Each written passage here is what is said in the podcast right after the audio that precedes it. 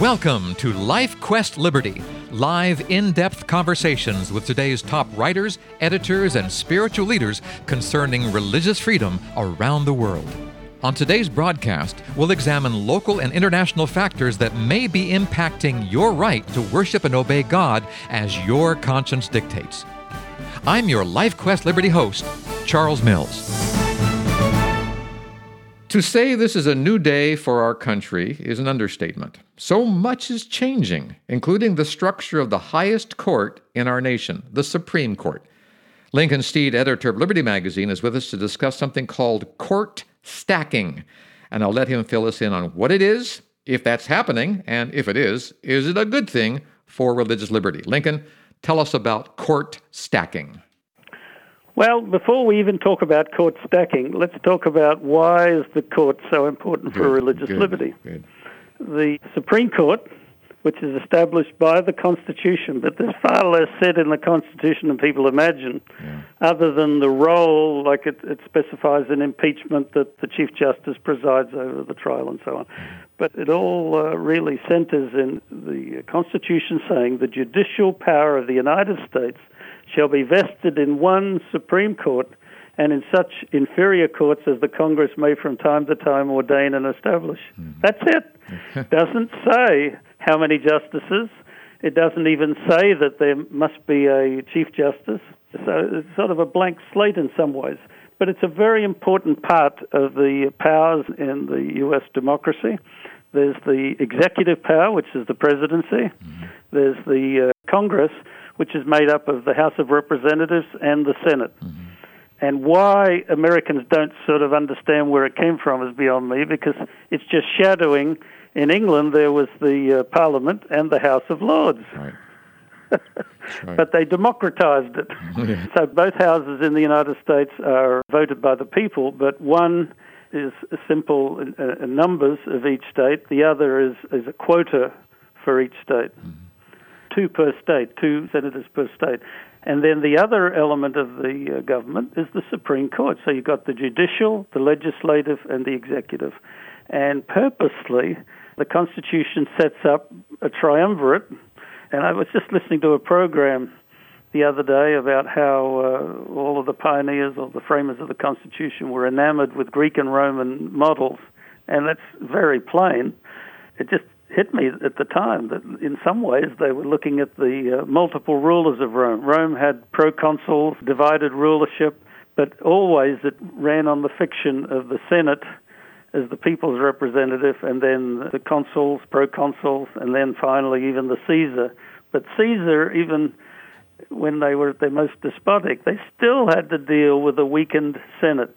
Mm-hmm. So this is the U.S. system. So the Supreme Court is valid not as some group that establishes law or that passes laws, but judges whether laws are being executed properly or if they're indeed even against the principles of the Constitution. And, and pe- very few people seem to understand that the Supreme Court doesn't legislate, it passes judgment on, on matters of law that come up to them, and thereby they can shift how law is understood. Mm-hmm. For people of religion, there have been a number of regrettable cases there was the one a few years ago that said that the Indian use of peyote in religious ceremonies, it was called the Smith case, right. that peyote was, and that was their religious practice, this was prescribed hallucinogenic chemical, and since it was a generally applicable law against drug use, it was not a restriction of religion to restrict them.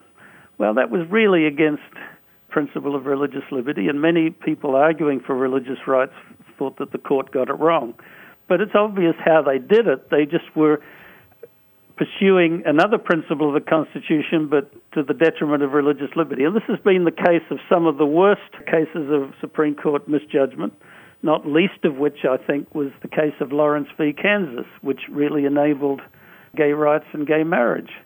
I'm not so sure that that court was any more pro gay than any other. They recognized shifts in culture, but they were protecting privacy. Mm. But along the way, they opened a Pandora's box of opposition from people of faith, thinking that they could legislatively hold back a moral or immoral shift in society, and those that felt that there was a principle involved. So as, as we come up to a shift with this last election in power from Republican to Democrat, the conservatives and many conservative religious groups feel that suddenly, you know, gay rights are now going to be empowered again, that the court will be used to restrict religious liberty, which I think is, on the face of it, sort of puerile. I don't see the court set to restrict religious liberty. What I think, as I've said before, is they may, with their personal biases, be inclined to empower through court actions a, certain form of religious identity. That's a danger because of the nine, the vast majority are uh, Roman Catholic Christians. Right. In fact, there's only one Protestant on the Supreme Court. No constitutional problem, but clearly human beings are human beings, and and it wouldn't be a, a shock that the inner bias would, would tend them to be more favorable to a certain form of faith that they're comfortable with. Mm-hmm.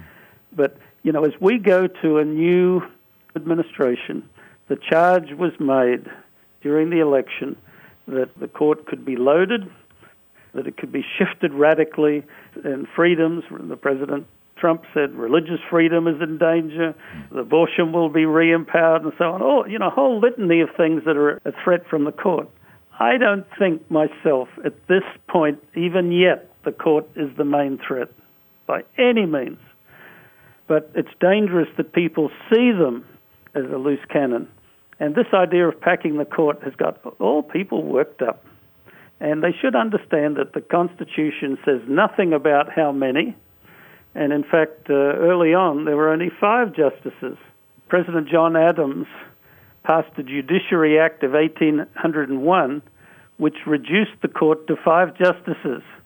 And why did he do that? In an attempt to limit President Thomas Jefferson's appointments. Okay. So early on, they were playing the same yes, game. They were. Started with six in the Judiciary Act of 1789 when they had six, but then it was reduced to uh, five. And it says then in 1807, Jefferson and the Congress added a seventh justice when Congress added a seventh federal court circuit. And as I read through it, I think that's what's driving it. They tend to have a Supreme Court justice for each federal uh, circuit. Mm-hmm.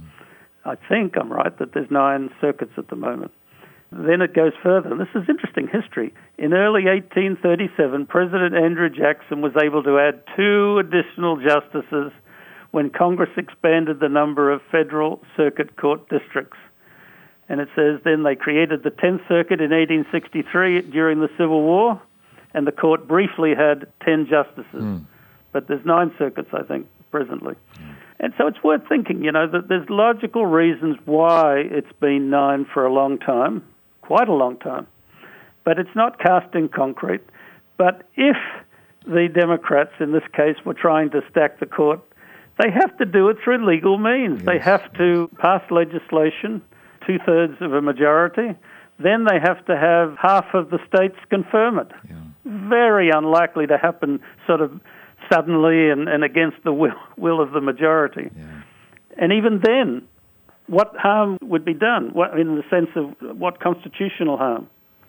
When actually, if you look, and we don't have the time to go through it, if you look at the appointments, the last two conservative presidencies had a chance to appoint an awful lot of justices and it's very unlikely, at least in my lifetime, that we're going to see it tilt ostensibly back to an overwhelmingly liberal court.